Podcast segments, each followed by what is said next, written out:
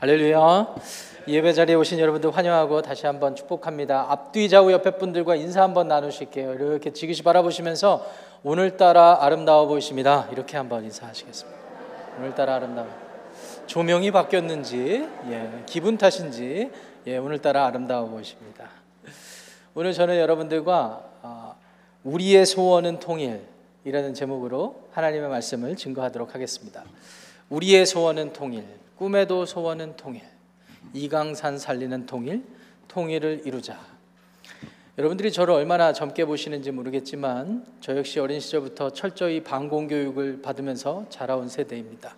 아울러서 어, 남북한 음, 북한과 남한이 지금 분단된 상황인데 어, 통일을 염원하고 소망하는 마음으로 자라왔습니다.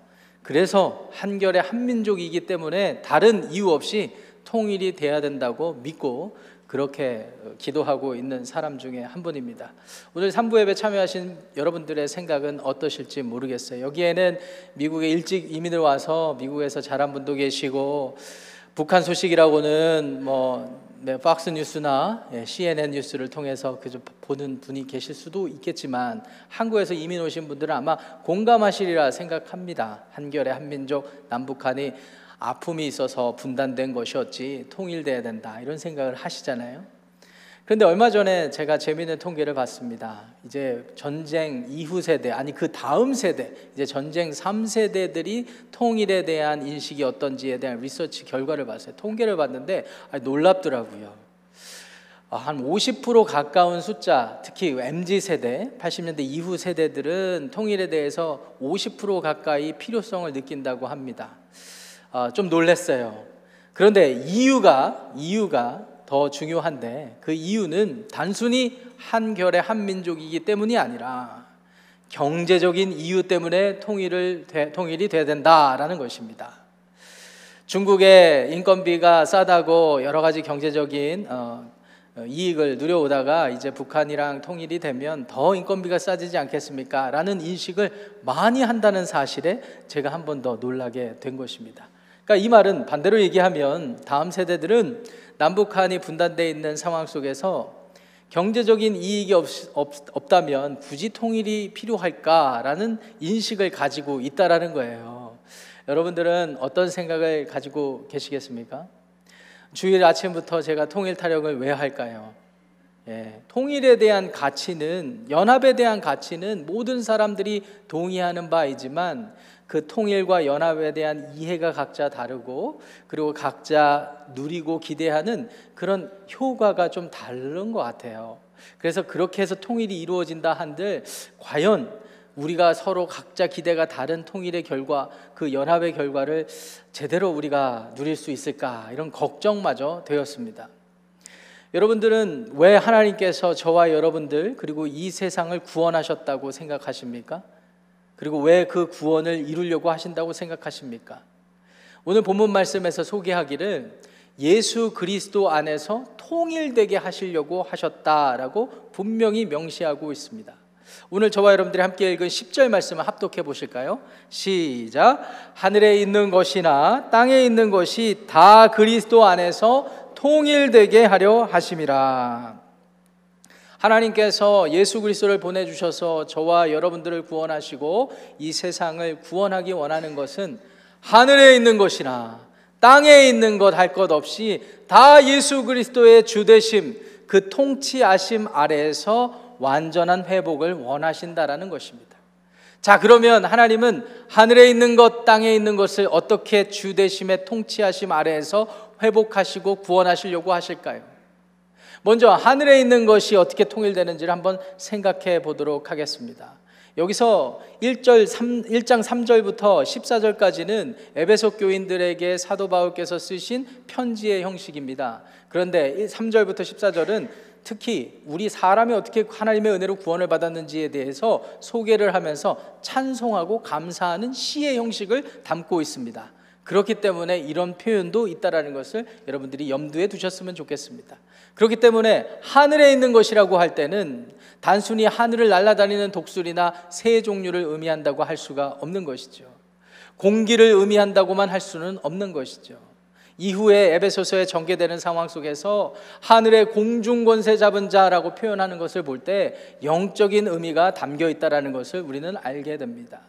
하나님께서는 예수 그리스도 안에서 영적으로 완전히 회복하시길 원하신다는 사실, 이 사실을 기억하시기를 바랍니다. 예수님이 그래서 오셨어요. 예수님이 그래서 십자가에서 죽으셨어요. 그래서 부활하셨습니다. 영적으로 단절된 우리와 하나님과의 관계를 완전히 회복시키시기 위해서. 목사님, 사람이 왜 육체적인 죽음을 경험하게 됩니까? 지난 한 주간 저는 개인적으로 여러 가지 일들을 많이 경험하게 되었습니다. 교회, 교인 가족, 또 옛날에 우리 교회 출석하셨던 가정에 초상이 좀 연, 연, 연달아 일어났어요. 그래서 장례 예배도 인도하고 또 참석할 장례 예배도 있었습니다. 이런 곳 이런 저런 곳에 다니면서 아, 사람의 죽음을 생각하던 무렵에 아까 사진으로 보셨죠? 출생이 또 일어났습니다. 우리 교회 성장학자 랄프 네이버에 따르면 cell church 이론을 정리한 랄프 네이버에 따르면 교회는 자연적으로 성장해야 된다. 그러면서 cell church 이론을 우리에게 소개했는데 가장 자연적으로 성장할 길은 출생입니다. 할렐루야. 안성규 형제가 굳이 우리 교회 역사상 저런 적이 없는데 본인 얼굴을 좀 등장시켜 달래요. 이유가 뭔지 아세요? 뉘집 아들인지는 알아야 될 거 아니냐면서 손수 사진을 우리에게 보내주셨습니다. 자연적으로 성장하려고 하는 것이 하나님의 뜻인데 그런데 그런 출생과 죽음과 그리고 추모 예배를 다녀온 적이 있어요. 인도하고 온 적이 있어요. 어제 17년 되신 분 돌아가신 그래서 가족들이 모여서 어머니의 신앙을 기리고 같이 하나님 앞에 예배하는 그 한 주간의 삶 가운데 인간의 출생과 죽음과 죽음 이후의 그 자손들이 경험하게 되는 생각하게 되는 이 많은 것들을 고민하게 되는 그런 한 주간이었습니다. 목회자로서 참 축복이라고 생각하는 것은 영적인 관점으로 인간의 죽음과 삶과 모든 것을 가까운 곳에서 볼 수 있다는 것이 참 축복이라고 생각합니다. 목사님, 그럼에도 불구하고 사람은 왜 죽게 되었습니까? 성경은 분명히 말하기를 하나님과의 관계가 단절된 순간부터 죄가 이 세상 가운데 들어오고 우리 육체도 죽음을 면할 수밖에 죽음을 면할 수 없게 되었다고 분명히 말씀하고 계십니다. 그렇기 때문에 모든 문제의 시작은 어디에 있었다고요? 영적인 문제에서부터 시작됐다라는 것입니다. 하나님과 나와 영적으로 단절된 순간부터 죄도 들어오고 고통도 들어오고 저주도 들어오고 우리의 삶이 어그러져서 우리 모두가 죽게 되었다라는 사실을 기억하시기를 바랍니다. 오늘 이 편지를 받는 에베소 교회 성도들 역시 이 사실을 누구보다 잘 알게 되었습니다.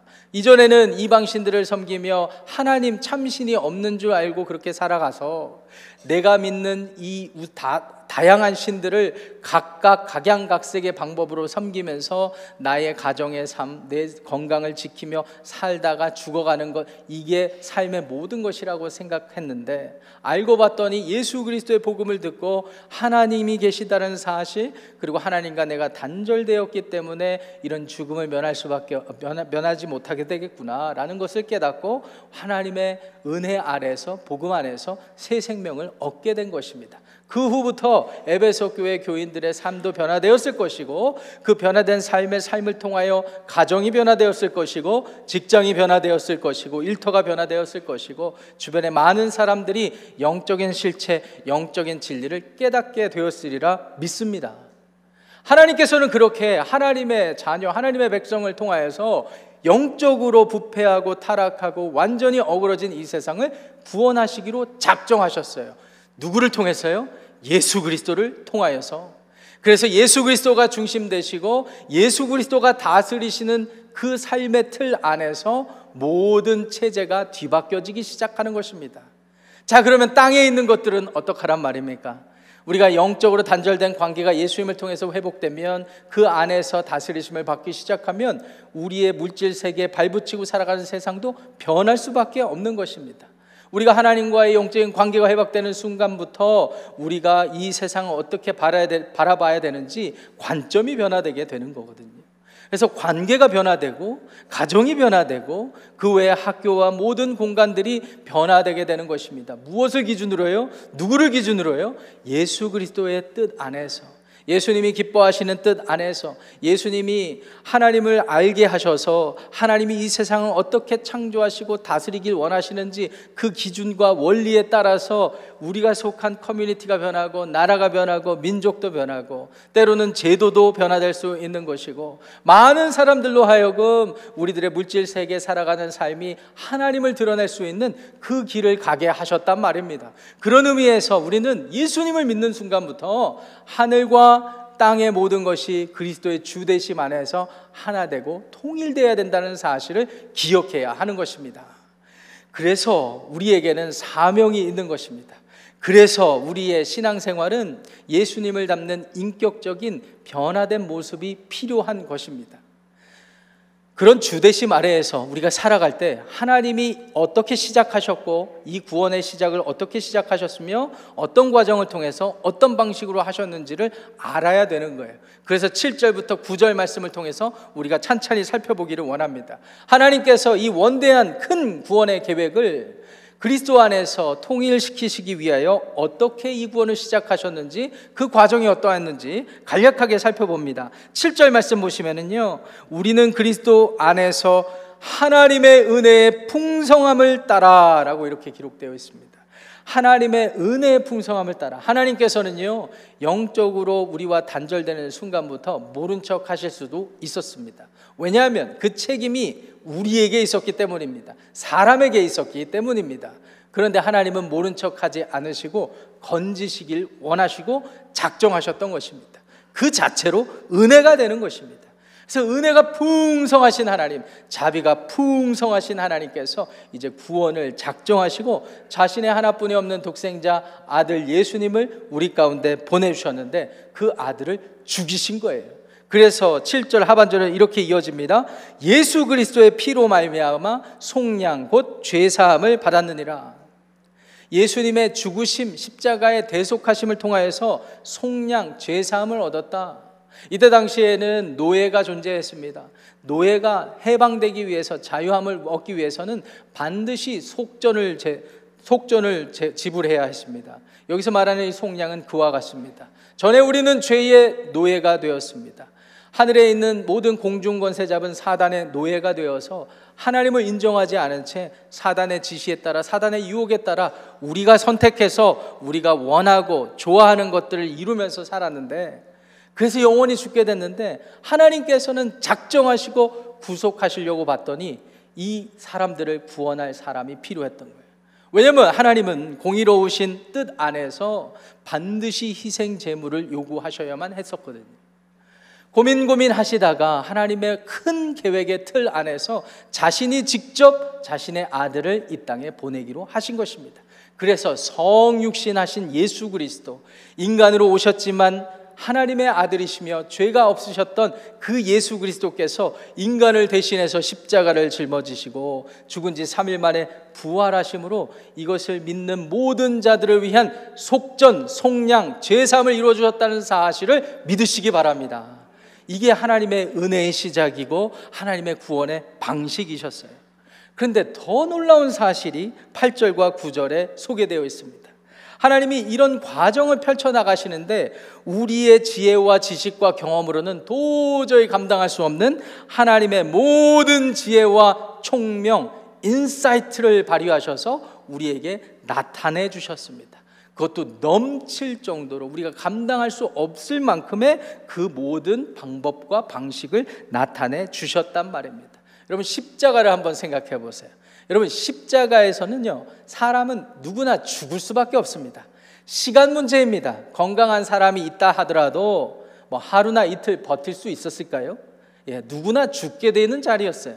그런데 십자가에서 예수님이 죽으신 지 3일 만에 다시 부활하시게 하신 거예요. 여러분, 이런 지혜가 어디 있단 말입니까? 사람이 죽으면 죽음으로 끝난 것으로 이해할 텐데, 이해해야 할 텐데, 하나님께서는 사람을 죽이셨을 뿐만 아니라 거기서 건지신 분, 다시 살리신 분, 이 하나님의 지혜와 insight, 그 과정까지 오기까지 그 과정을 펼쳐가기까지 아브라함 때부터 하나님의 계획이 시작되어서 여기까지 올 때까지 사람은 누구도 상상하지 못하는 방법과 방식을 통해서 하나님이 기적을 베풀어 주심으로 이것을 믿는 사람들 안에서 그리스도의 주되심을 이루게 하신 것입니다. 할렐루야. 그런데 구절 말씀을 보시면 이런 구원의 뜻의 비밀을 우리에게 알려주셨다. 이 또한 은혜가 되는 것입니다. 여기서 말하는 비밀은 특정한 의도를 가지고 하나님이 감추어 두셨다가 제때에 어떤 준비된 그때에 나타내 주신 계시해 주신 것을 의미합니다. 그러니까 예수님을 보내주시기까지 로마서 5장 8절, 10절, 12절 말씀대로 우리가 아직 죄인 되었을 때, 연약할 때에, 우리가 아직 죽게 되었을 그때에 하나님께서 우리를 위해서 예비하신 그 계획을 차근차근 밟아 오셨다라는 것이죠. 우리는 우리의 지식과 경험으로 절대 깨달을 수 없는 그 일들을 하신 것입니다. 방법론도 놀랍습니다. 이어지는 구절 보니까 그리스도 안에서 때가 찬 경륜을 위하여 예정하셨다 이렇게 되어 있습니다. 저도 요새 가끔가다 월요일마다 자전거를 타는데 이 경륜은 이 자전거 타는 것을 의미할까요? 아닙니다.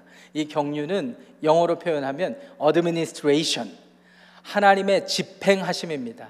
하나님의 행동하심, 하나님이 이것을 이 일을 펼쳐 가시는 걸 의미하는 거예요. 그래서 또 다른 영어 성경에는 put in effect 하게 하시는 것입니다. 하나님이 계획하시고 그렇지만 인간들이 타락한 자리에서 이 모든 것들을 재료 삼아서 하나님이 이펙트하게 만들어 가시는 과정이 놀랍다라는 거예요.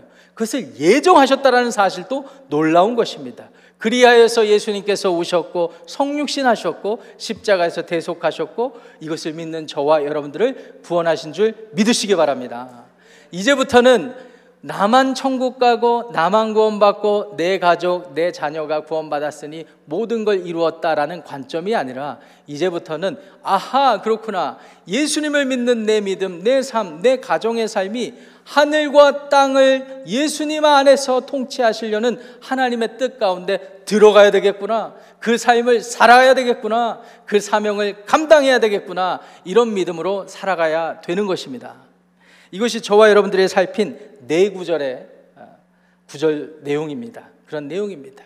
자, 그렇다면 우리가 예수님의 주 되심, 예수님이 내 삶의 주인 되신다라고 했을 때, 그래서 하늘과 땅, 내가 속한 가정, 내가 속한 모든 나라 민족이 변화되길 원하고 그 안에 굴복되길 원한다고 할 때, 우리는 무엇을 생각하고 어떻게 적용하며 어떠한 삶을 살아야 될까요? 세 가지로 정리해서 말씀을 나누고 오늘 말씀을 마무리 짓도록 하겠습니다. 첫 번째는 이것입니다. 하나님의 크신 계획을 기억하시기 바랍니다. 하나님의 크신 계획을 기억하시기를 바랍니다. 오늘 본문 말씀에서도 분명히 기록되어 있습니다. 하나님이 저와 여러분들을 구원하신 목적 말입니다. 하나님은 예수님을 중심으로 그분의 권위 아래에서 그 주대심 아래에서 여러분들의 생각과 감정과 의지뿐만 아니라 여러분들을 통해서 펼쳐지는 가정생활, 학교생활, 직장생활, 나라, 민족 모든 제도의 시스템이 그리스도의 복종하시 주대심 안에 복종하시기를 원하신다라는 사실. 그 원대하신 하나님의 큰 틀, 계획의 틀, 빅픽처를 이해하고 신앙생활 해야 된다라는 것입니다. 사실 하나님께서는 그것 때문에 저와 여러분들을 죽음 가운데서 건지셨는데 말이죠. 그런데 우리는 내가 구원받았으니까 충분하다라는 그곳에만 머물며 머물러 있으면서 여전히 복만 바라고 내 가족 식구들만 챙기고 나만 잘 되기를 원한다라는 그런 생각이 있다면 이제 그것을 뛰어넘어서 하나님의 큰 계획 가운데 들어가시기를 바랍니다. 때로는 우리가 신앙생활 하면서 하나님을 믿는다라는 사실 때문에 이해 안 되는 상황들을 많이 발견하고 경험하게 될 때도 있습니다. 그럴 때마다 우리가 다시 의심하는 거죠. 하나님이 과연 나를 사랑하실까? 하나님이 나를 정말 구원하셔서 어떤 일을 하시려고 했던 걸까? 이런 것을 고민하다가 원망하고 불평하는 때도 많은 것을 저는 잘 압니다. 그럼에도 불구하고 말씀을 의지하여서 여러분들에게 도전하기 원하는 것은 여러분들이 어떤 상황과 환경 가운데 놓여 있든지 여러분들이 하나님의 자녀라는 확신이 있다면 여러분들이 처한 상황과 환경보다는 더 크신 하나님의 계획을 기억하시기를 바랍니다. 여러분 성경에 보면 야곱이라는 구약 성경에 보면 야곱이라는 캐릭터가 등장을 하죠. 이 야곱은 부정적으로 이해하고 바라보는 사람들이 많습니다. 교활한 자, 태어날 때부터 새치게 하려고 하는 자, 이런 부정적인 인식이 인간적인 마음에 있습니다. 그런데 과연 그럴까요? 다르게 생각할 법한 또 다른 관점을 여러분들과 나누기를 원합니다. 여러분, 야곱의 형 이름이 누구일까요? 에서입니다. 에서는 무엇으로 유명하죠? 자기의 정욕을 위해서 장자권을 팔았던 사람으로 캐릭터로 유명합니다. 자, 그러면 그 장자권은 어떻게 해야 됩니까? 누군가는 소유해야 되지 않겠습니까? 하나님은 항상 첫째 아들이기 때문에 아브라함의 자손이기 때문에 누군가에게 축복을 계속해서 주시는 게 아니에요. 목회자 자녀이기 때문에 집사님 자녀이기 때문에 하나님이 구원하시는 게 아닌 것처럼 말입니다. 하나님은 하나님의 영적인 눈이 열려서 하나님이 할아버지 아브라함에게 축복하시고 약속해 주셨던 말씀을 소중히 믿음으로 받아들이는 자. 그래서 그 아들 이삭의 그 믿음을 이어주려고 할 때 그것을 진지하게 받아들이려고 하는 누군가의 삶 가운데 들어가셔서 그런 복된 삶을 계속해서 이어가시는 분입니다. 이렇게 생각하는 것이 당연한 것이 그의 아들 요셉이 이제 애굽으로 건너가서 여러 가지 일들을 감당하고 죽음을 맞이하게 되는데 이 요셉이 마지막 유언으로 남긴 유언을 기억하십니까? 너희들이 하나님의 약속대로 이곳에서 출애굽하게 되는 때가 있는데 그때 잊지 말고 꼭 내 시신을 데려가다오라는 유언을 남기고 죽습니다. 요셉이 왜 이 말을 했을까요? 아브라함에게 하나님이 약속을 해주셨어요. 400년 가까이 죄, 조, 어, 종의 그 노예의 생활을 할 것인데 그 후에 하나님이 구원하시겠다, 출애굽하시겠다라는 약속을 미리 해 주셨거든요. 할아버지, 할아버지의 할, 아버지의 아버지의 아버지 그 할아버지께 해주셨던 약속이 아버지들을 통해서 전해져 왔고 그것을 믿음으로 받아들인 사람이나 할 수 있는 그 발언이었단 말입니다. 요셉은 그 발언을 어떻게 하게 되었을까요? 아버지 야곱을 보면서 그 믿음을 가졌을 거라고 생각이 듭니다. 저의 믿음입니다. 자, 그렇게 본다면 야곱은 자신의 삶의 환경이 언제나 둘째였고 언제나 자기가 무언가를 노력하고 수고하고 노력 노력하면서 성공해 보려고 했지만 그게 잘 안 되고 실패하고 실수하는 순간이 많다 하더라도 여전히 그의 마음에 자리 잡은 것은 하나님의 계획이 계시지 하나님의 큰 계획이 계시지 나는 그것을 진지하게 믿고 나와 내 가정을 통해서 이루길 원합니다. 이런 믿음으로 살았던 것을 보게 됩니다. 그렇게 할 때 어떤 상황과 환경 속에서도 하나님의 아들 예수 그리스도의 주대심 안에서 우리가 하늘에 있는 것들, 땅에 있는 것들, 그게 무엇이든지 간에 복종해서 들어가면서 주대심을 경험하게 되는 거예요. 그래서 우리의 삶이 재미가 있고 기쁘고 평안한 삶으로 펼쳐지게 되는 것입니다. 여러분들의 삶의 상황이 어떤지 모르겠습니다. 어떤 슬픔이 있고 고통이 있고 고민이 있고 기도 제목이 있는지 잘 모르겠습니다. 위로하기 위해서 이런 말씀 드리는 게 아닙니다. 단순히 위로하기 위해서 말씀을 드리려면 더 좋은 말씀을 드리고 싶습니다. 그렇지만 오늘 복음을 선포하기 원하는 것은 여러분들이 생각해서 여러분들이 구원받는 삶이 어느 정도 규모인지 모르겠지만 하나님이 여러분을 통하여서 가정을 통해서 이루시기 원하는 계획은 매우 크다라는 사실을 기억하시고 그 믿음으로 그리스도의 통치하심 주님의 다스리심 안에서 승리하는 여러분들의 삶이 되시기를 축원합니다. 두 번째, 두 번째는요. 부르신 자리에서 역할을 감당하십시오. 부르신 자리에서 역할을 감당하십시오. 우리가 신앙생활 하다가 실수하기 어, 쉬운 그런 일들이 있습니다. 마치 하나님을 믿는 것은 내 마음속에 여전히 자리 잡고 있는데 어느 순간부터 무료해지고 생명력을 잃으니까 그냥 하나님에 대한 고백이 그냥 담론에 그치는 경우가 많은 것 같아요. 그냥 거창하게 모호하게 얘기하고 자신의 삶에는 아무런 이펙트가 없는 경우가 많단 말이죠. 그런 분들의 특징 중에 하나는 간증을 나눠보고 묵상을 나눠보면 모호한 말들로 신앙을 표현하는 경우들이 많습니다. 하나님이 나를 인도하시는데 내가 실수했습니다. 내가 넘어졌습니다. 뭐 이런 말이 잘못된 건 아니죠. 의미가 잘못된 건 아닙니다. 그런데 자신의 현실의 삶 가운데 어떠한 일이 일어나고 하나님이 섭리하셨는지를 제대로 해석해서 설명하지 못한 채 그냥 저냥 들은 말, 성경적인 말로 표현하는 거에 익숙한 부분들이 있다라는 것이죠. 여러분들이 한번 잘 생각해 보시기를 바랍니다. 왜 그럴까? 도대체 왜 그럴까? 하나님은 분명히 지혜와 총명을 우리에게 풍성히 드러내 주셔서 그의 구원의 경륜하심으로 우리의 삶의 부족하고 연약한 모습 또는 우리의 성공한 모습, 우리의 믿음의 실패한 자리 또는 우리의 신실한 자리 이런 모든 모습의 삶의 재료를 다 버무려서 하나님이 경영해 가시는 분이신데 그렇다 한다면 2023년을 사는 여러분들의 현실의 삶 가운데서도 하나님이 섭리하시지 않으시겠습니까? 목사님, 제가 애들 이렇게 키우려고 결혼한 줄 아세요? 목사님, 내가 남편 밥 차리려고 결혼한 줄 아세요?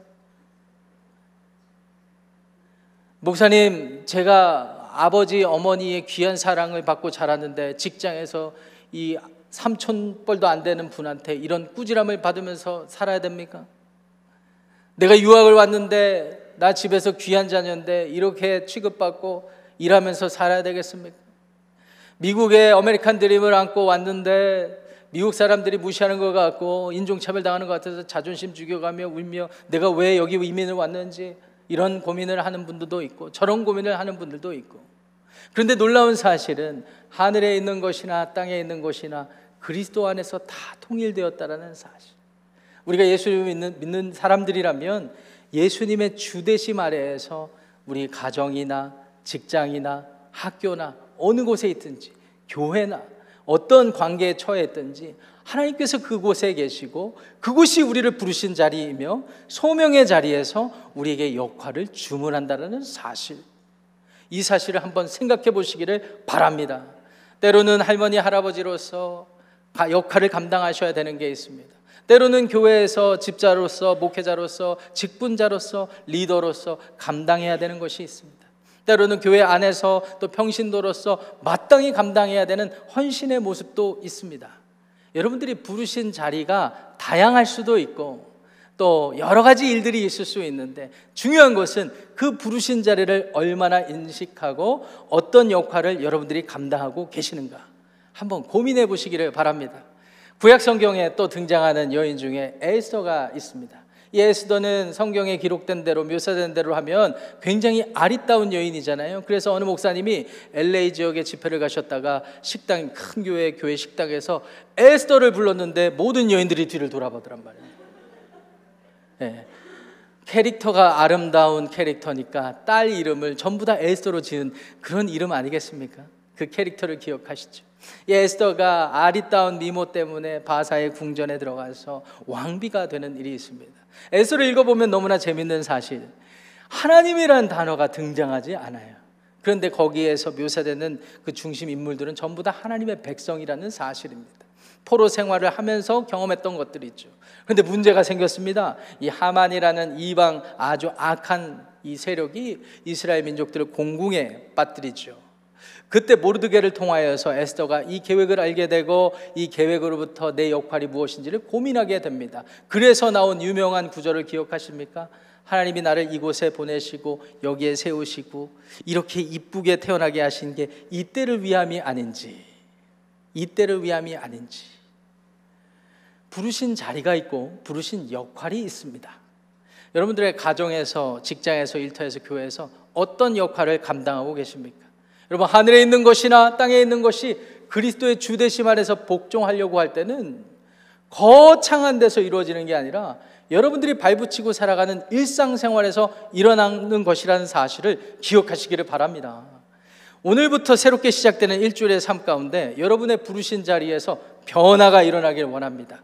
그리스도의 주대심이 인정되는 그 자리 말이 변하고요, 행동이 변하고요, 관계가 나아지고요. 섬김과 희생의 모습이 있게 될 때 하나님께서 여러분들을 통하여 통일시켜 주시기를 축원합니다. 마지막으로 세 번째 하나님의 큰 계획을 기억하며 부르신 자리의 역할을 감당할 때 우리가 기대하는 것은 이런 것을 기대해야 되는 하나님의 사람됨, 하나님의 사람됨. 그래서 우리가 하나님의 사람됨을 갖추어야 하는 것입니다. 여러분, 여러분들이 인격이라고 얘기를 들을 때 무엇을 먼저 생각하십니까? 아유, 저 집사님은 능력도 있고 다 괜찮은데 성격이 뭐 같아? 영어로 표현하면 something. 굳이 한국말로 번역하면 거시기 이렇게 되겠습니다. 나뿐만 아닙니다. 그러니까 성깔이 있고 성격이 다르고 성격을 막 이렇게 거친 분들을 보면서 인격 운운할 때가 많지 않습니까? 그러니까 주로 성품적인 부분, 성격을 의미하는데 사실 성경에서 말하는 인격은 그런 것을 뛰어넘습니다. 성경이 말하는 인격은 사람 됨을 의미하는 것입니다. 우리 잠깐 조는 분들이 더러더러 계시니까 앞뒤 좌우 옆에 분들을 눈을 크게 뜨고, 뜨고 보시면서 당신의 사람 됨은 어떠십니까? 이런 질문 한번 해주시겠습니까? 당신의 사람됨은 어떠십니까? 예, 사람됨 그냥 인격이 아니라 하나님의 사람됨. 여러분 하나님의 사람 되어 간다라는 것이 중요합니다. 하늘에 있는 것, 땅에 있는 것, 그리스도의 주대심 안에서 통일되길 원하신다고 할 때는 하나님이 우리를 통하여서 막 재물이 많아지고 그걸 보면서 사람들이 하나님을 알게 되는 것보다는 하나님을 믿고 따르는 순종의 삶을 살아가는 삶을 보면서 보여주면서 하나님의 사람 되어감을 나타내면서 하나님을 인정하게 하시는 계획이 있는 거예요. 그게 하나님의 구원의 뜻이라는 사실을 기억하시기를 바랍니다. 하나님께서는 속량을 베풀어 주실 때 지혜와 총명을 베풀어 주셨습니다. 그리고 경륜하심이 있었습니다. 그것을 경험하면서 기억하면서 살아가는 사람은요. 하나님의 말씀 안에서 뜻 안에서 다듬어지더란 말입니다. 구약 성경에 또 다른 캐릭터가 있습니다. 모세라는 위대한 지도자가 있습니다. 민수기 12장 1절부터 3절까지 가서 보시면 이 구약 성경 기자가 이 다윗을 어떻게 한 줄로 요약하는 줄 아십니까? 이 모세는 온 지면에 온유한 자더라 이렇게 묘사하고 있습니다. 여러분 모세가 무슨 온유한 사람입니까? 여러분 모세는 사람을 살인하면서까지 도망쳤던 사람이에요. 그리고 호렙산에서 하나님을 만나기도 했지만 나중에 광야로 이스라엘 백성들을 광야 생활을 인도하면서도 하나님의 말씀을 듣고 자신의 성깔대로 살았던 사람입니다. 분명히 바위에게 명령해서 물을 내라고 하셨는데 자신의 지팡이로 바위를 치면서까지 자신의 분을 드러냈던 사람이에요. 뭐 이런 사람이 하나님의 인격을 닮았다고 할 수 있고 하나님께서 온유하다고 할 수가 있겠습니까? 이 온유하다라는 아나브라는 단어, 히브리어 단어는 듣다, 청종하다라는 의미입니다. 한마디로 그 당대의 왕의 신하 또는 주인의 노예가 이 사람들은 말할 권리가 없어요. 왕이 말하면 그냥 듣는 존재입니다. 주인이 말하면 듣고 따라야 되는 사람입니다. 그런 사람들에게 쓰는 그 단어. 한마디로 모세는 우리가 예상하는 것처럼 예수님을 믿으니까 천사같이 성품이 변하고 전에는 터프하게 말했던 사람이 예수님을 만나서 나근나근해지고 이런 캐릭터였다기보다는 여전히 성깔이 있고 여전히 실수투성이고 오점투성일 수 있지만 그런 성깔과 성격으로 살아가는 사람이었을 수도 있지만 그럼에도 불구하고 하나님의 뜻이 있다.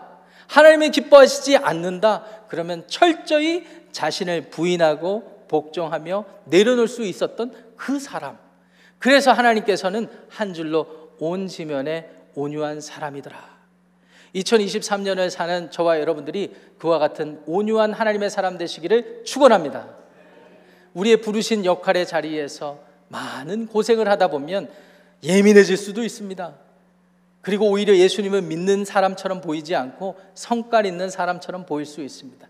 그런데 그런 것보다 더 중요한 것은 예수님이 내 삶의 주인 되신다. 내 가정의 주인 되시다라는 그 사실 때문에 내가 다시 돌아오고 복종할 수 있는 삶의 태도가 있어야 된다라는 것이죠. 이와 같은 삶의 모습을 가장 잘 보여주신 분이 있다면 우리 주 예수님이십니다. 예수님은 하나님과 동등된 본체이셨지만 하나님이 이 세상을 보시며 구원하시길 원하신다라는 큰 계획을 아시고 자신의 부르신 자리가 무엇인지를 잘 아셨어요. 그래서 인간으로 성육신 하신 분. 성육신 하셔서 그렇게 하지 않으셔도 됐는데 모든 인간들을 대표해서 스스로 십자가를 짊어지시고 골고다를 오르시고 그 십자가 상에서 죄 없이 죽어 주시지 않았습니까? 하나님께서 놀라운 기적적인 방법을 베풀어 주셔서 다시 생명을 주시고 그 예수님께서 우리에게 전해 주시는 당부의 말씀. 누구든지 나를 따르려거든 자신을 부인하고 나처럼 부인하고 제 십자가를 지고 너희들의 가정에서 학교에서 직장 일터에서 교회에서 나를 따를 것이니라. 그렇게 말씀해 주시 않으셨던가요? 그 예수님의 뜻 안에서 그 뜻을 생각하면서 성격 죽이고 생각과 판단과 다르더라도 겸손히 하나님의 뜻을 구하며 한 걸음 한 걸음 순종의 삶을 살아가는 사람들. 그 사람들이 속한 가정이 변화될 줄 믿습니다. 그 사람이 속한 교회가 변화될 줄 믿습니다. 그 사람이 일하는 직장, 일터, 공간이 변화될 줄 믿습니다. 그렇게 우리는 우리를 통하여서 이루실 하나님의 원대한 구원의 궁극적인 목표, 하늘과 땅이 예수 그리스도의 주대심, 통치하심 아래에서 새로워지는 것을 경험하게 되는 것입니다. 찬양팀 앞으로 나와 주시기 바랍니다. 사랑하는 우리 지구촌 교회 성도 여러분, 말씀에 의지해서 도전해서 여러분들을 축복합니다. 그리고 여러분들을 도전하기 원합니다. 여러분들의 삶의 상황이 환경이 어떤지는 저는 잘 모르겠습니다. 그럼에도 불구하고 여러분들의 생각과 감정을 뛰어넘는 하나님의 놀라운 뜻이 있다라는 사실을 기억하시기를 바랍니다. 하나님은 괜히 우리를 부르신 게 아니에요. 우리를 속량하셨던 하나님께서는 우리의 삶뿐만 아니라 우리를 통하여서 하늘과 땅의 모든 것이 통일되기를 원하십니다.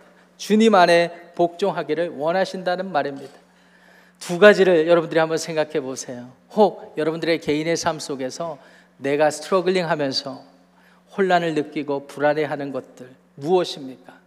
주 대신 예수 그리스도 앞에 다 내려놓으시기 바랍니다. 그것이 영적인 이슈이든지 땅의 이슈이든지 가정의 관계의 이슈, 물질의 문제, 건강의 문제이든지 다 내려놓으시기를 바랍니다. 둘째로 여러분들만 구원받는 것 아닙니다. 여러분들을 통하여서 여러분들의 자녀, 여러분들의 친구, 이웃 다 하나님의 주 대심 아래 들어오길 원하시는 것입니다. 종국에는 하나님께서 다시 예수님을 보내주셔서 예수님이 다시 오실 때 새 하늘과 새 땅을 성취하셔서 우리 모두가 그 하늘과 땅에 그리스도의 뜻 주대심 아래 통치하심 아래 거하게 되는 것 그날을 하나님께서 계획하고 계셔요. 너무 이 땅에 사무치지 않으시기 바랍니다. 대신에 소망을 회복하시고 여러분들의 주변을 살펴보시면서 내 이웃과 친구, 가족을 위해 기도하고 섬기고 그들을 하나님께로 인도할 수 있는 저와 여러분들이 되셨으면 좋겠습니다.